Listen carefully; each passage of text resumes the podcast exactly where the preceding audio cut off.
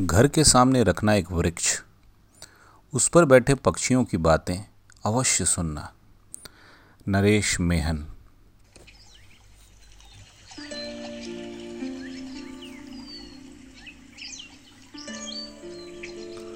Hello दोस्तों, मैं राकेश कुमार आपका स्वागत करता हूँ आपके अपने ख़ास दोस्त और सुकून स्टेशन कुल्लड़ वाली कविताएँ में।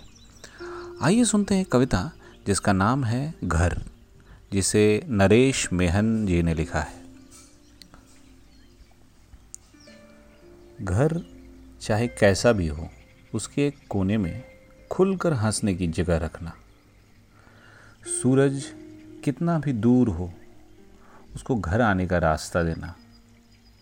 कभी कभी छत पर चढ़कर तारे अवश्य गिनना।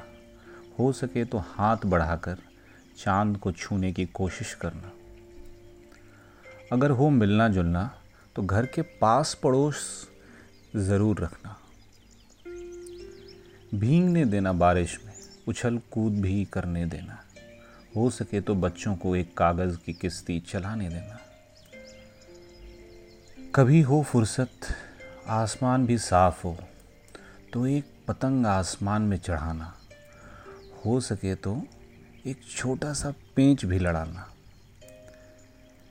घर के सामने रखना एक वृक्ष, उस पर बैठे पक्षियों की बातें अवश्य सुनना। घर के कोने में खुलकर हंसने की जगह रखना।